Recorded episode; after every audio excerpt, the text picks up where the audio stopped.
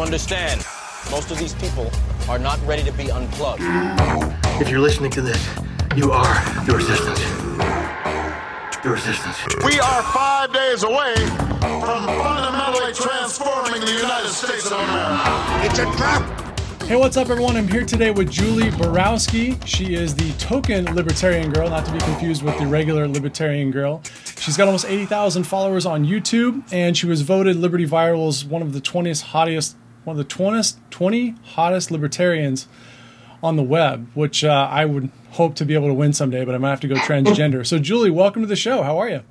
Hey, thank you for having me on. Is that the uh, that's kind of the equivalent of Maxim's top twenty for libertarians, right? Basically the same. Ah, thing. it's it's so awkward. So awkward. Okay, you don't want to talk about that. That's cool. So uh, you have two hundred thousand Facebook likes, and I first saw Almost. almost. It's like gasping a buck ninety nine. I'm just calling it two. What are you at? Like one ninety nine. One ninety nine point six. I'm big- watching it today. Oh yeah. So sorry, I'm distracting you from that, but that's a pretty big deal. How long have you been at it? When did you start? The Facebook. So I started. I started my Facebook, I think, 2012, but I started on YouTube in 2011. So I've been doing it for a while now. And uh, I have I have some questions about the evolution. So one of the reasons I'm most interested, I saw you on Stossel years ago. Thought that was a really fun segment. Uh, my wife has a thing for mustaches. She'd probably leave me for Stossel, so that she was pretty jealous of you for being on the show. But uh, I'm curious about YouTube. You just posted a video today with someone saying that his YouTube account might get shut down because he posts insensitive things. Uh, I'm going to look at his name because I forgot. Philip DeFranco. So, are you worried about your YouTube account being shut down for saying unpopular things? So it's not actually being shut down. Philip DeFranco, who's an extremely popular YouTuber, he's got millions and millions of views. He's more of a libertarian than people might think. I see him saying libertarian things all the time. I think he's a Gary Johnson supporter too. But he's more about, he talks about the news and he throws around a lot of F bombs and he's very dirty in his language. And that's why YouTube is removing ads from his videos. So they're not actually shutting down his channel. Um, it's about ads, which sucks because for YouTubers, we make money off of videos. Um, we put a lot of work into making these videos and, you know, we get paid through the ads. So I am scared.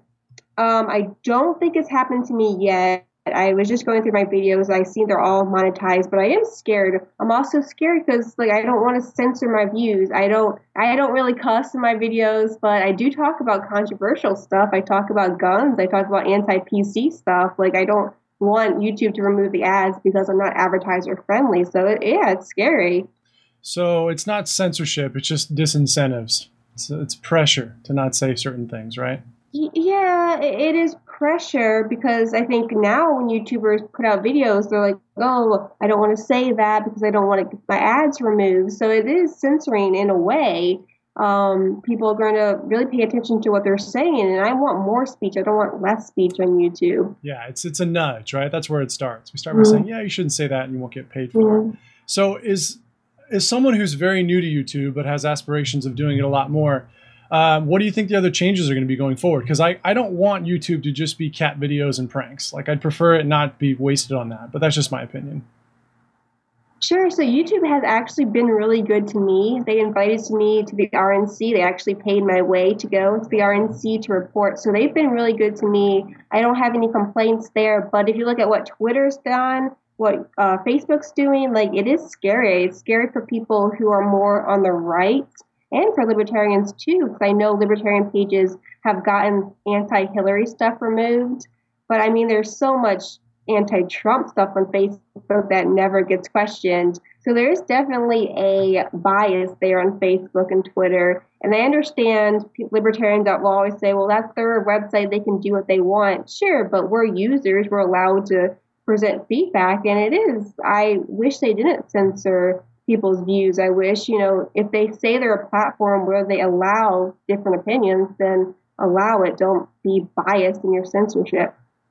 So, uh, in terms of, I want to start with YouTube and just my curiosity about what you've done so far. So, it's been about five years. Uh, if for people who don't know who you are, what's one video they should start with? What should they watch? What's the one thing they have to see? Okay, so Um, I'm thinking of my most popular videos, which are parodies. Um, my biggest video that I think really kind of took me off, if you will, is I did a Lena Dunham parody in 2012. She had just released a video um, called My First Time or Your First Time or something like that, where she compared voting for Obama, which she's a huge Obama supporter, to losing her virginity. It's just this really this outrageous video, and so many people were pissed about it. So I decided to make a parody of that. Um, I pretended to be Lena Dunham and talked about Obama. Um, so yeah, that that was a popular video. I also did a video called F Bombs for Feminism, which is also a parody. These little girls dressed up as princesses for the organization F Hate. And these little girls were talking about feminism, but they were dropping F bombs um, all over the place, talking about it. It was just like these little girls. So, of course, people were like, oh my God.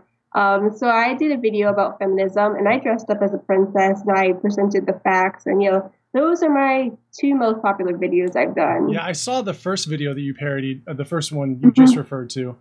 Uh, and I felt it kind of had this creepy toddlers and tiaras meets Jersey Shore vibe. Like it, just, it was cringeworthy to watch. And I thought it's kind of like some Super Bowl ads. I'm like, there's at least five or six people or departments that watch this, and they all have to mm-hmm. sign off on it. And it just amazes me that they went, yeah, that's one that, that we're really going to be proud of that in six months.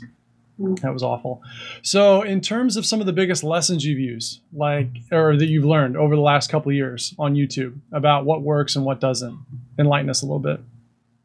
Mm, what I've learned on YouTube, um, well, I've, I've learned a lot about um, how to deal with hate online, how to deal with criticism online. Of course, if you're a YouTuber, you're always going to get a lot of hate. I've learned to brush off the haters, um, which you have to do if you're a content creator.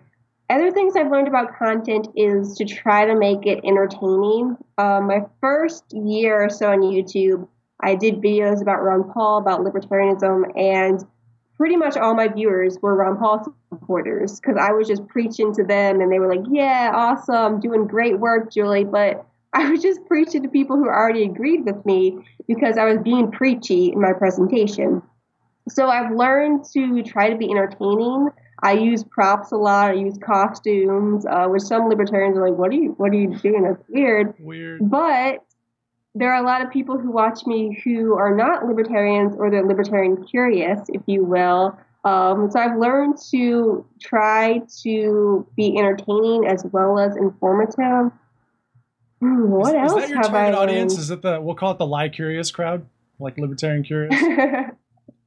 yeah, libertarian curious. Those people are my favorites. Um, what else have because I? The, main, I the other question I want to ask is like when you start, Mm-hmm. you have an objective, right? And it evolves over time. Mhm. So now that you're almost 100,000, you've almost got that silver play button. What is your objective now? Like, what do you expect to happen over the next year or two? What are you focused on?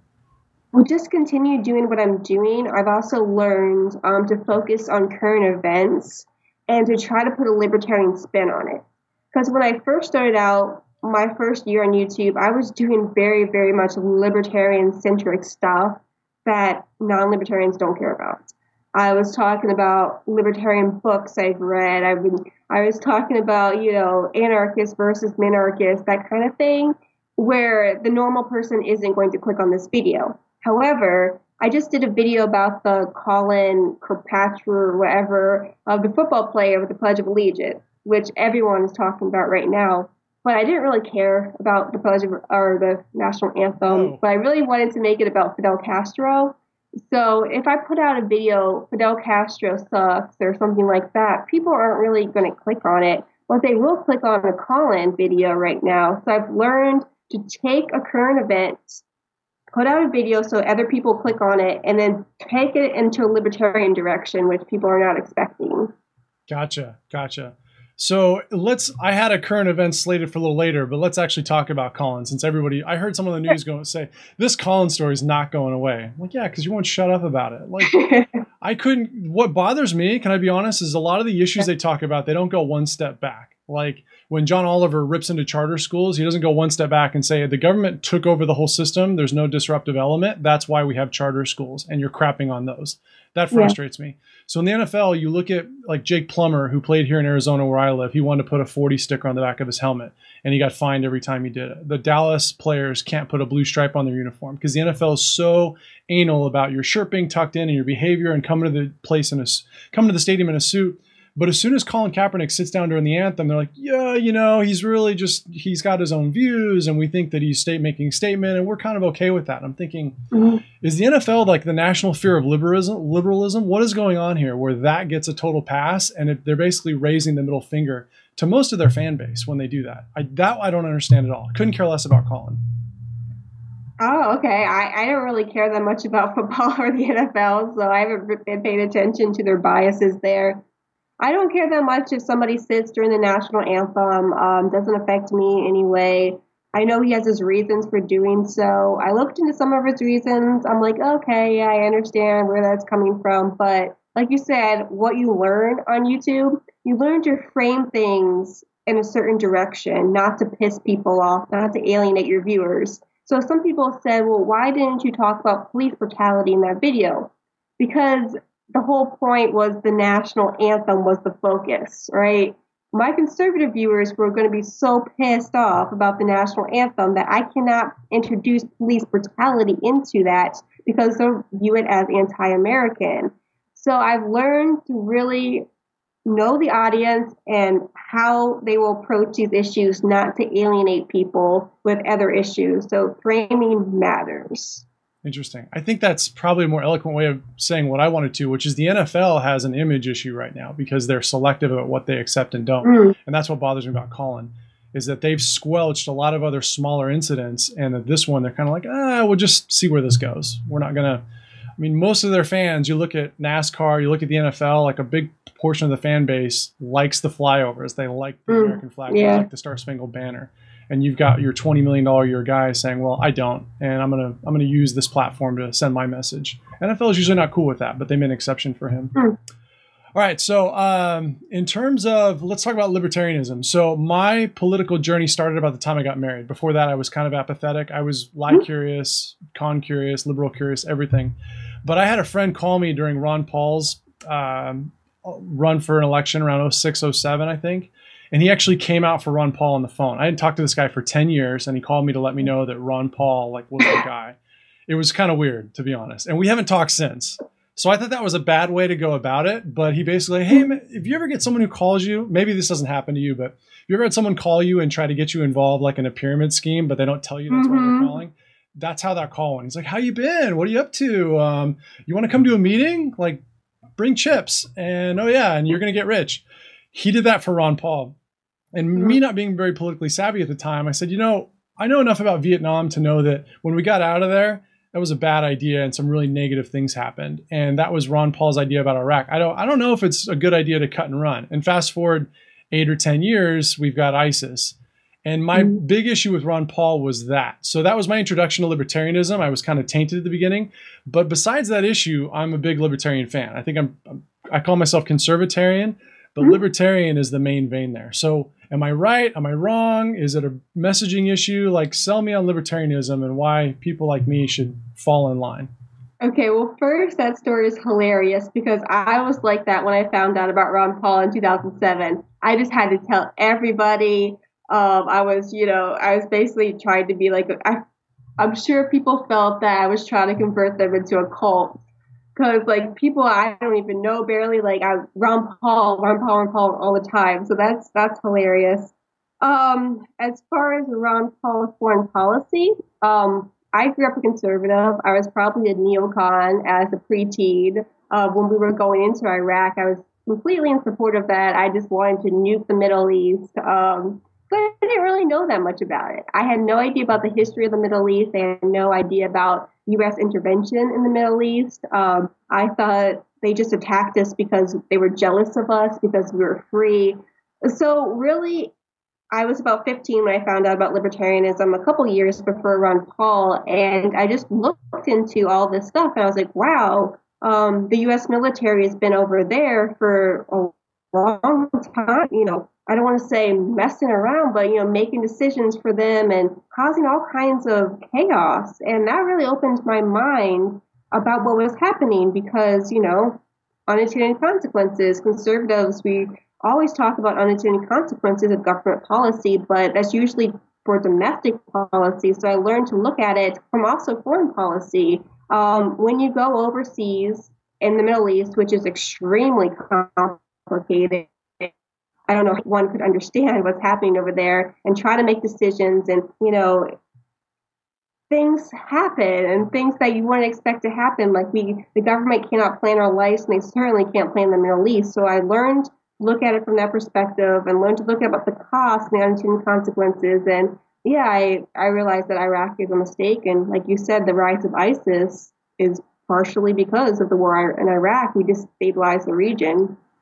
I went to a Facebook page that you linked to. I was I was stalking you before we started, which I enjoyed. Yeah. Thank you for that and uh, there was a graph of all the different tribes inside of libertarianism and it reminded mm-hmm. me of the gavin mcinnes video where he talks about the 14 like miniature tribes inside the right-wing movement have you you familiar with either of those at all I probably seen it. Uh, what, were, what were the libertarian tribes? Um, I I could go back to it, but it was it was a really it was like a Venn diagram on acid. Okay. Like it was just little shots all over the place. Um, Did it um, have people's names? Mm, no, this one just had the, okay. the name. Like there was right wing conservatism at the bottom. There was an anarcho-capitalism okay. at the top, and then Gavin did a video where he talks about the outcasts and the alt right, which I call the alt white, the um, neocons, the paleocons, the Trump cons, the Cruz cons. Mm-hmm. And I thought, you know, this is weird because with libertarianism, well, let's look at the parties. The Democratic Party's candidate, total garbage. The Republican Party's candidate, also, in my opinion, garbage. Libertarian Party candidate, I think Gary Johnson actually does the Libertarian Party a disservice. We might disagree on this, but I think libertarianism would be a lot more popular if they had uh, better representatives. I think that's one of the big. I think there's awesome libertarians in the party. I don't think he's the best representative. Actually, let's stop there. Why don't you correct me if I'm wrong? Can we do better than Gary Johnson? Okay. Can we do better than Gary Johnson from a libertarian standpoint? Yes. The good things about Gary Johnson is that he has credibility. He was the governor of New Mexico, which looks good as opposed to just a regular libertarian. He actually has experience. On his policies, there are definitely issues there. Uh, I made a video about Gary Johnson a couple weeks ago called Do I Feel the Johnson? And I kind of uh, pointed out some of the things I disagree with him on. Um, he recently came out well, he came out for a carbon tax, and I think he kind of take, took it back, and it's just like a carbon tax, like that is that's not libertarian. Like even most conservatives would be like, what? Um, he's also for equal pay for equal work, which is basically government intervening. Um, he's for a lot of stuff. Um, I know his VP pick is also for gun control. Um, he said things about banning semi-assault rifles um, when he was the governor. So yeah, there are definitely some concerns there from a libertarian standpoint. And I'm not trying to be like a libertarian purist, like, oh, you have to be a libertarian on every single issue. Like I understand the, you know, that's not really, yeah, you know. I try to be practical about things, but there are some issues from Gary Johnson. I'm like, ooh, no. Yeah, I think TPP was another one. Um, mm. Abortion's a big one for me. I know libertarians fall on both sides. I'm like, if you're protecting you know, if, if it's all about not hurting anyone else, then abortion's a gray line. But you brought up most of the good points I was going to talk about. And I thought it's to me what I really like about what's happening is you got people inside the parties going, you know, this party doesn't really represent me, and that means they have to focus more on ideas. Mm-hmm. Which, if you're just voting voting party line, which is what people seem to have done for the last 40 years, the ideas don't matter as much. They kind of get lost in the well, I'm part of a tribe, I'm part of a group, and I'm going to f- support that group, which is what you see with, especially with Hillary Clinton, and to, to agree with Donald Trump. So I like saying, look, let's talk about the ideas. Like, is Gary Johnson actually a libertarian if he believes all these things? Because I don't think there's nearly enough distinction between Hillary, Gary, and Donald Trump. And Donald Trump's the king of doing what you said, where he's like, yeah, you know, we're going to, what was the last thing he said? We're going to build the wall. Actually, we might not build the wall. I'm going to Mexico. We'll talk about building the wall. But he does that with every issue. And I thought, yeah. if you're into principles, this is not your guy because he's going to disappoint you. Like, he's like a pit crew. It's going to happen within eight seconds. So, going forward, what do you think the future are there? Are we going to be Britain where there's going to be seven political parties? Are we going to have divisions amongst them where people are going to sit out like they're going to do with Trump and the Never Trump movement? What do you foresee happening? Um, I, I don't know. I would love to see more political parties. Um, the reason why we don't have more political parties is that the system is two, two party by design. It's really hard for third party candidates. Like the Libertarian Party, they've always had struggles because they have to get so many signatures just to be on the ballot. Um, I don't know if Gary Johnson is going to be in the national debates, but I would be surprised if he was. So that's another just trying to get media attention, which Gary has been good at this year, I suppose, because people, a lot of people don't like the other candidates. But it's always been a struggle for third party candidates for by design. And you also have people's just mentality that, oh, if you vote for Gary Johnson, you're voting for Hillary, which is something. I hate that. Um, I, I do hate that too. I understand what they're saying, but it's just like you have a candidate has to earn votes um, if somebody doesn't want to vote for Trump, there's a reason. Like, don't blame Gary Johnson for um, stealing a vote. It's not really stealing if somebody votes for who they actually want. Yeah, you know, and I, you know, who I think is a good example of that is Mitt Romney, because there were three million people who voted for John McCain that didn't vote for Romney, which could have passed the election mm. to him. But you don't hear people coming out and saying, "Well, it's still the evangelicals' fault that didn't like Romney that Obama's president." Like that didn't really happen. Whereas already today you have people saying, well, if you don't vote for Trump, you've elected Hillary. And like, no, like I consent to whoever I consent to ruling me. That's kind of an important thing. And this whole idea of it's my fault that Hillary's president, that's it's not me. That's Trump's fault and the people who yeah. voted for him. Because I'm not I don't know. Anyway, I want to talk to you about the alt white, uh, the alt right. This is a sure. there's a division in the Republican Party. As a libertarian, like how do you see this? Is it good? Is it bad? Is it going to cause permanent waves? What say you? So I know they're alt right, uh, mostly from Twitter, um, and most of them have the little green frog as their profile picture, and they just basically try to troll me all day, and I troll them back. Sometimes we have fun. Um, I don't think they're that big of a threat. Um, Hillary's speech really surprised me that she actually addressed it. I think she probably just addressed it to put pressure on Trump or just to make him, you know, look racist or whatever. But I don't think they're that credible. I think they're just mostly online, um, and they're mostly young people who are just kind of frustrated with it all. I know that a lot of them are former libertarians that kind of just got fed up with libertarian PC culture, which is a thing that's happened. And they just kind of got tired of losing, they say, the libertarians who weren't doing anything. And they kind of saw the alt right as doing something and kind of jumped on the bandwagon, but I don't really think they're that big of a deal. Interesting.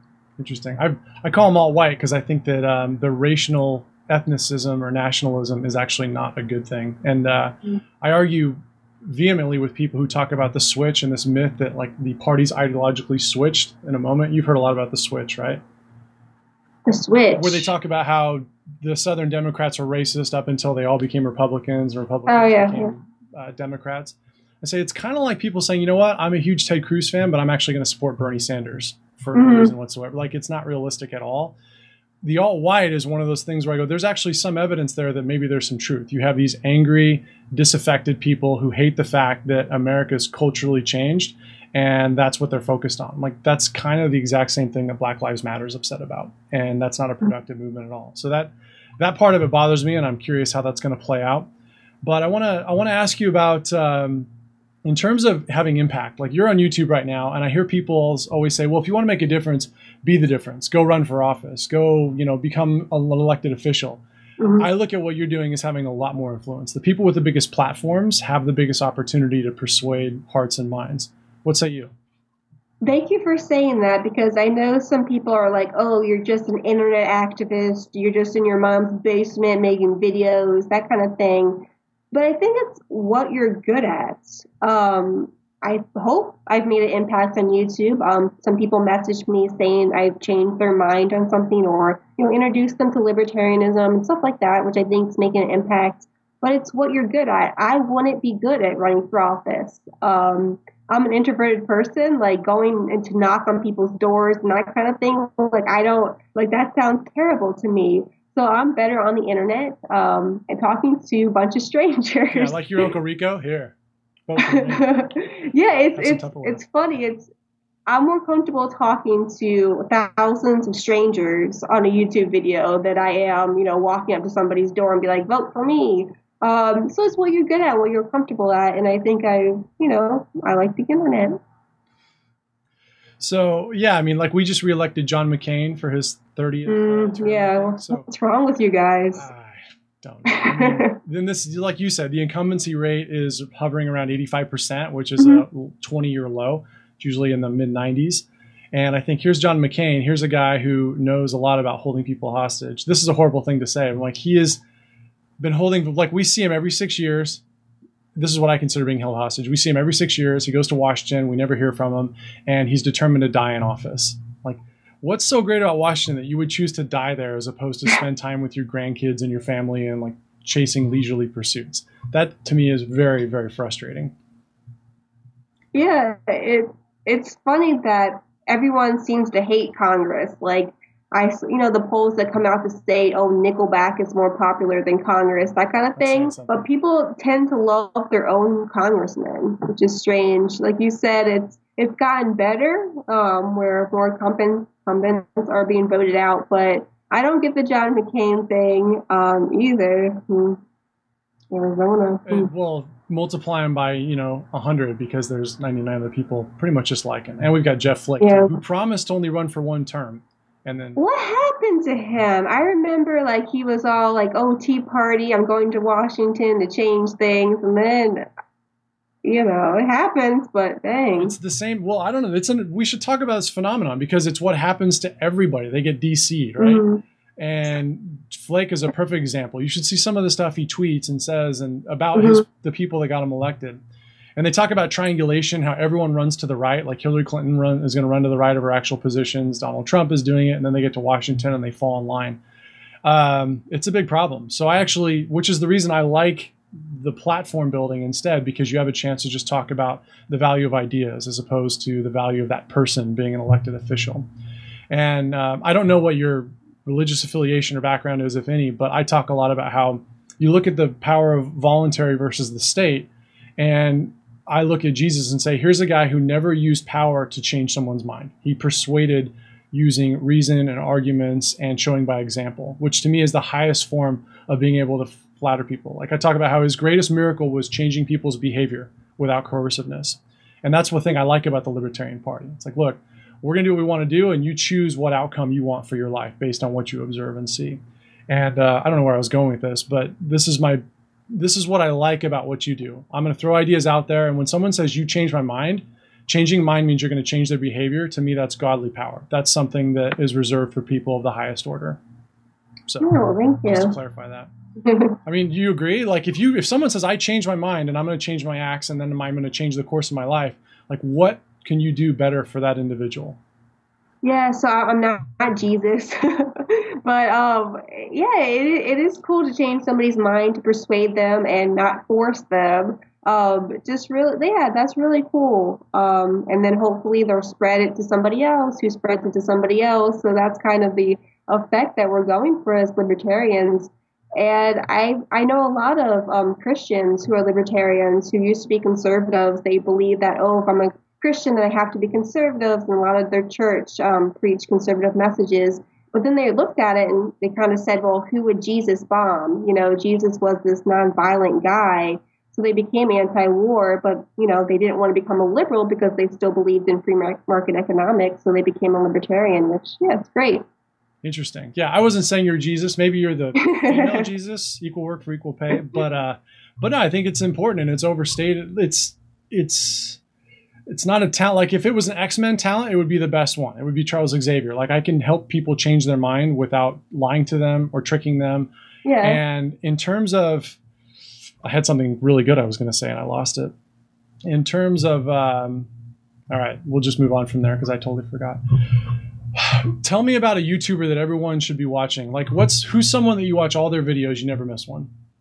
Oh gosh. Um, so most of the YouTubers that I watch are not political YouTubers. Okay, so you're Um, embarrassed to admit it. Is that what you're going to say? So, well, as I, we were talking about what I learned on YouTube. I didn't know YouTube was a community at first. I thought it was just like a place where people just uploaded videos for their friends to watch. So that's what I did. But then I really got into YouTube and I learned that it's a community where people have followers and they make these videos and they have all these conferences and it's this really it's a community. So I started watching these YouTubers who are not political, not libertarian, um, just kind of comedy, funny people, and I learned how to make videos because of them. Like Jenna Marbles, um, who is not political, but she's just this crazy girl on YouTube that makes good points. She's actually very smart. Um, I learned how to make videos because of her, because she was entertaining and people liked her and people laughed. And I realized that I can make people laugh while making good points. So I watch kind of more funny prank videos on YouTube as opposed to political ones. Um, most of the political channels are not really something that I care to watch that much, um, just because I find them kind of boring or I already agree with whatever they're saying. So it's just, you know, what's the point? But um, yeah, I watch stupid videos on YouTube. That's interesting because my follow up question was that it's, I'm curious who the up and comers are going to be. I think there's a big void in the political space for people mm-hmm. to do what Jon Stewart and John Oliver figured out what to do, and Greg Gutfeld does pretty well, which is really entertain people while slipping your message in there, and having come away and say, "All right, I learned something, and it changes my view, and I wasn't bored to tears." So uh, I did think of what I was going to try to say earlier, which is that the flip side of that whole Jesus anecdote was that when you sell, t- say the truth, it's not very popular. People hate you, mm-hmm. and they mm-hmm. might kill you for doing it. So mm-hmm. there is a downside too. Um, yeah. So, so, last question: What's on your plate for this year? Like, what's your big goal? What are, are you speaking a lot? Are you going to write a book? Are you just going to make more videos in mom's basement and be content with that? Like, what's the plan? So I'm doing more speaking. I'm going to be in New York on September 10th. I'm going to New Hampshire the next weekend. Um, I'm doing some college tours, well, college speaking um, in the fall. So yeah, I'm going to be doing a lot of speaking. Um, thinking of writing a book. I have some written out already. It's just a matter of getting publishers and that kind of stuff, which I know nothing about and I need to learn more about. Um, yeah, I'm just making more videos and continuing to do what I do. Who's someone, uh, content provider that politically that you love, and who's someone that you hate? Mm, mm, mm, mm. So I, I don't like to say who I hate. Um, who's someone you strongly disagree with and wish would never create more content? The problem with this, and people ask me all the time, what do you think about this person? What do you think about that person? Is that there's a chance that I will meet them in person. And I don't want to trash talk them online and then meet them in person because people trash talk me online all the time. And then I meet them in person and they're actually nice to me, but they're awkward because we've had some past. So I don't want to trash. I don't want to trash anybody. Okay, no shade. So answer the first one then. Who do you love? Who's someone who's doing really good work right now? So I, I watch, I do watch some people, um, but they're more like kind of the anti-PC, anti-social justice warrior thing, which is really popular now. Um, that guy T, like Lauren Southerner, Southerner, those types of people. I do watch their stuff. Um, they do some libertarian stuff, but it's mostly like anti-PC, which I like. Um, but yeah, that's what I do. It's true. You know how many careers have been built just on mocking SJWs yeah, and the, yeah. young, the Young Turks? Like I've seen so many channels pop up just saying, "Here's what the Young Turks said today, and here's why they're crazy." Um, which is interesting because I talked about throwing shade, but I actually when when people get shut down for saying things, I hate that because I want to know what their ideas are. Mm-hmm. Like if you want Chick fil A and Hobby Lobby to go away, like I want to hear your reasons why. I want to hear you speak your truth so I can evaluate it and decide whether it's crap. So uh, I actually like the fact, like guys like Sargon of Akkad, who just play people saying stupid things and go, "This mm-hmm. is the mm-hmm. kind of thought that we're up against." I really enjoy that. Tell me, uh, you've said you were a conservative, but you've seen the light and you're a libertarian. So, last thing I want to ask you is, if I'm consider myself a conservative and not a libertarian, like what is it that should persuade me? What am I doing wrong? What beliefs are like incongruous with the truth of the libertarian movement? What would you say that you're non-libertarian about? I don't know. I say conservatarian because I think most of the ideas overlap. So when you say you were a neoconservative, mm-hmm. the part in the Middle East I get. Like we should have learned that lesson, and I think most people yeah. have come around to it. It was a big mistake. I'm having a guy on next week call uh, named Dr. Sebastian Gorka. Have you heard him before? I, I don't know. He wrote a book called um, "The Winnable War of Jihad," and he said in an interview we determine our success in Vietnam by body bags because that was that's a horrible idea. And he goes and he gives speeches and helps people in the uh, security department in DC understand the movement. He's like, if you read their writings if you understand their doctrine, if you understand that they're here in the United States, he's like going over there and saying, let's bomb Syria. He goes, it just makes me laugh. Like, what do you think you're going to accomplish by doing that? He's like, the war's already here. We need to focus on the ideas. Because every time, and he talks about how Alan, um, I'm sorry, Rumsfeld sent out a memo that he wondered every time we killed a terrorist if we didn't spawn two more of them. And he goes, and that was the problem with the strategy is we couldn't answer that question honestly. So um, I look at it and say, I don't believe in that at all. I think it was horrible. But extreme libertarianism, like my friend sold me on the phone, like Rand Paul wants out of Iraq, he wants out of the Middle East. That's their problem. Like I don't think that's realistic either. Their problem is they want us to be gone completely. So we can't pretend that that doesn't exist. I think that's the difference between the Clinton and the Bush ways of dealing with this problem. And I don't think either one of them was very successful. So what is the proper libertarian response to that question? Because I think where libertarian struggles is with kids and with um, foreign policy. But Sure. So the libertarian response would be, as Ron Paul said, just come home. Um, you have to look at the Middle East. Are we doing more good or harm? As you just said, Rumsfeld. That's really surprising. I never heard that. That we're actually spawning more terrorists. Um, it's the blowback theory. Um, if somebody sees the U.S. kill somebody, especially if they're innocent, I mean, that's going to cause anger. It's going to cause hate and resent, resentment towards the U.S., which is something that we don't want, obviously. Um, I don't know if we just come home if automatically everyone's going to love the U.S., but it's a great step in the right direction. I'm not a pacifist. I'm not completely anti-war. I believe in self-defense, but I believe to put the nation first and to look at actually what the U.S. best interest is as opposed to the Middle East. So come home. Um, if there is a credible threat, um, then I think sure we can go over there and kill whoever we need to kill. But I think just come home for now, and I think things will get better. That if we're just home as opposed to over there creating more problems and creating more terrorists. So good answer. So that's one is the foreign policy. I think that mm-hmm. the people we should be uh, in the scriptures it says wise as serpents, harmless as doves. Like we should try to help everyone, but they should fear upsetting us. Sheikh Mohammed shouldn't believe that he can get a trial in New York City. Like there are certain oh, policies oh, sure. that make that realistic for him. Um, that's pretty much it. So I'm curious, what what what is about you being? Was it mainly foreign policy that says you weren't a conservative anymore?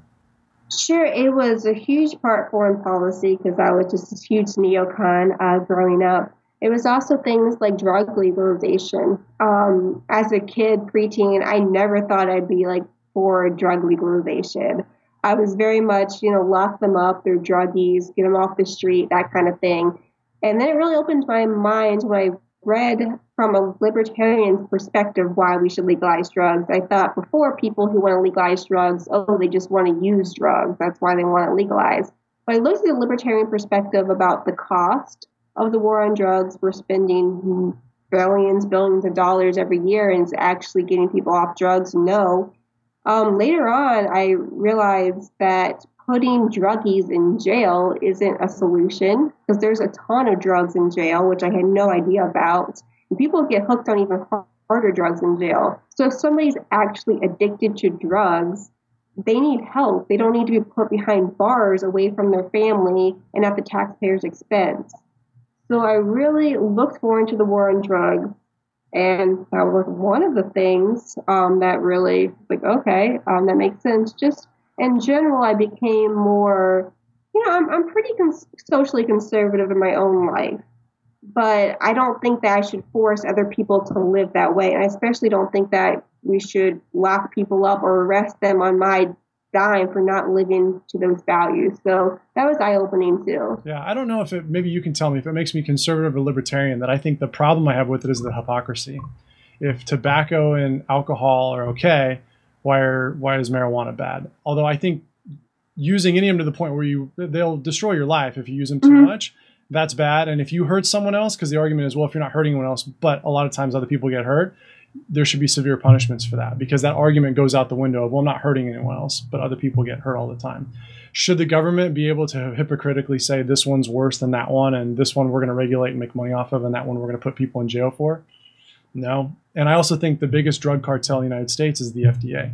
So what they do mm. is they limit, they police the drugs they consider bad and they totally control and manipulate the drugs that are actually good. And I think that one's actually worse than the former. Yeah, it's kind of insane that marijuana is legal in most places, but alcohol is completely legal. Um, like you said, drinking or smoking to excess is a bad thing. Um, I don't know if marijuana is completely harmless. They've done studies that it affects your brain, things like that. But I think alcohol is much worse. Um, drunk drivers killing people, you know, husbands beating up their wives, becoming very violent, all kinds of fights with alcohol, alcoholism. Sober, I mean, yeah, I, and marijuana. I mean, I feel like I, I mean, I knew potheads in high school and college, and they're pretty harmless people. Um, they just sit around and smoke marijuana. Um, usually don't hurt anybody. I think marijuana probably makes you less violent. Um, so it's kind of ridiculous that alcohol is legal and marijuana isn't. I think both should be legal.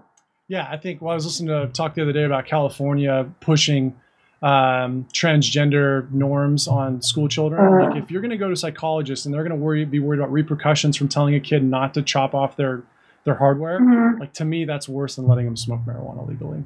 That's just my opinion, though. Like I think there are much much worse policy implications than allowing people to use drugs if they decide their their brain isn't value enough to preserve its mm-hmm. the state it was given in. That's their issue. So I don't know what that makes me. I'm just I'm for freedom and liberty and the Constitution. So I think usually the government makes it worse. Yep. some Stossel. Hey, well, I'm super excited we got a chance to talk. I really like following what you're doing. The picture with you with your arms up and all the fur coming out is probably the most disturbing thing I've ever seen. So oh, my feminism video, yeah. it's gross. It's it's never been that bad in Europe okay. that I've ever seen. Jeez, your your patriarchy, man. Um. So, and how was it on Stossel? Did he hit on you? No, but I, I was so nervous. I was so nervous. That was a couple years ago. Uh, um, being on national TV is just, oh, it's very nerve wracking. Are you getting better at the introvert thing? I can see a little bit of it, but you're speaking a lot. You came to Arizona. I missed you, which I was bummed about. Heard it went really well. You're getting a lot of practice, though. Are you going to be able yeah. to put that to the side? Yeah, I mean, just especially just being on TV and knowing that people that I know might see me on TV and just don't make a fool out of yourself and speak normally, stuff like that. It's very nerve wracking. Um, speeches, I don't, I don't have that big of a problem anymore. I used to be really nervous, but now I'm just like, okay, um, just get up there and say what you think. Pretend you're in your own room. This is my room, and just speaking to the camera. Those people aren't there, but I think I think I've gotten a lot better you ought to get word to Gary Johnson. Like in the Olympics, if you take a timeout, there was a story about a wrestler who beat up a referee because he didn't understand the rules. If you're off the stage for long enough, you get disqualified. So since we know Hillary's going to lock herself in the bathroom and go over by like 15 minutes, he should just be standing there in the wings and take her spot when that happens. All right. That's if she survives. I think she might actually die before the election, but because God has a sense of humor. Uh, Julie, thanks for visiting. Everyone, check out your site. What is the uh, link to your YouTube site? Uh, my name, Julie Borowski. Okay, so token libertarian girl, no more. No, I replaced it. Wow. Okay, branched out. You're not the token girl anymore. Uh, nice oh. chatting with you, and I appreciate everything you do. I encourage people to go follow you for sure. Thank you. Thank you for having me on. You're listening to the absolute unadulterated truth, courtesy of the Oh Hale Yeah Show. Want more? Oh. Hail yeah, you do. I want the truth. You can't handle the truth. Make sure you never miss an episode by subscribing to the Young Cons podcast on iTunes or SoundCloud. And make sure to check us out online at youngcons.com slash podcast. Or chat us up on Twitter at RealTJHale. But I'm a big fan of money. I like it. I use it. I have a little. I keep it in a jar on top of my refrigerator. I'd like to put more in that jar. That's where you come in.